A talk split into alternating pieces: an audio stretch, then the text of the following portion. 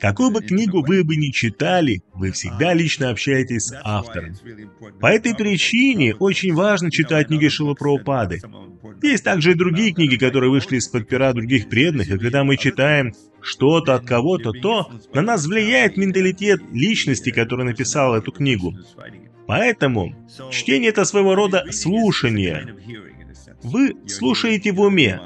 Те, у кого есть опыт чтения других книг, знают, что чтение оказывает больше влияния, чем вы просто послушали и обсудили. Поэтому чтение книг Шила Прабхупады – это общение с ним лично. Сатам прасанга мамавирья самвидо.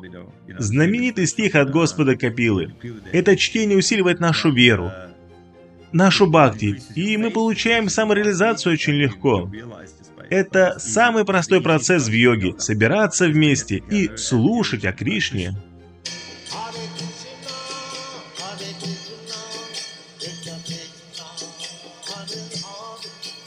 Hare Rama, Hare Rama, Rama Rama.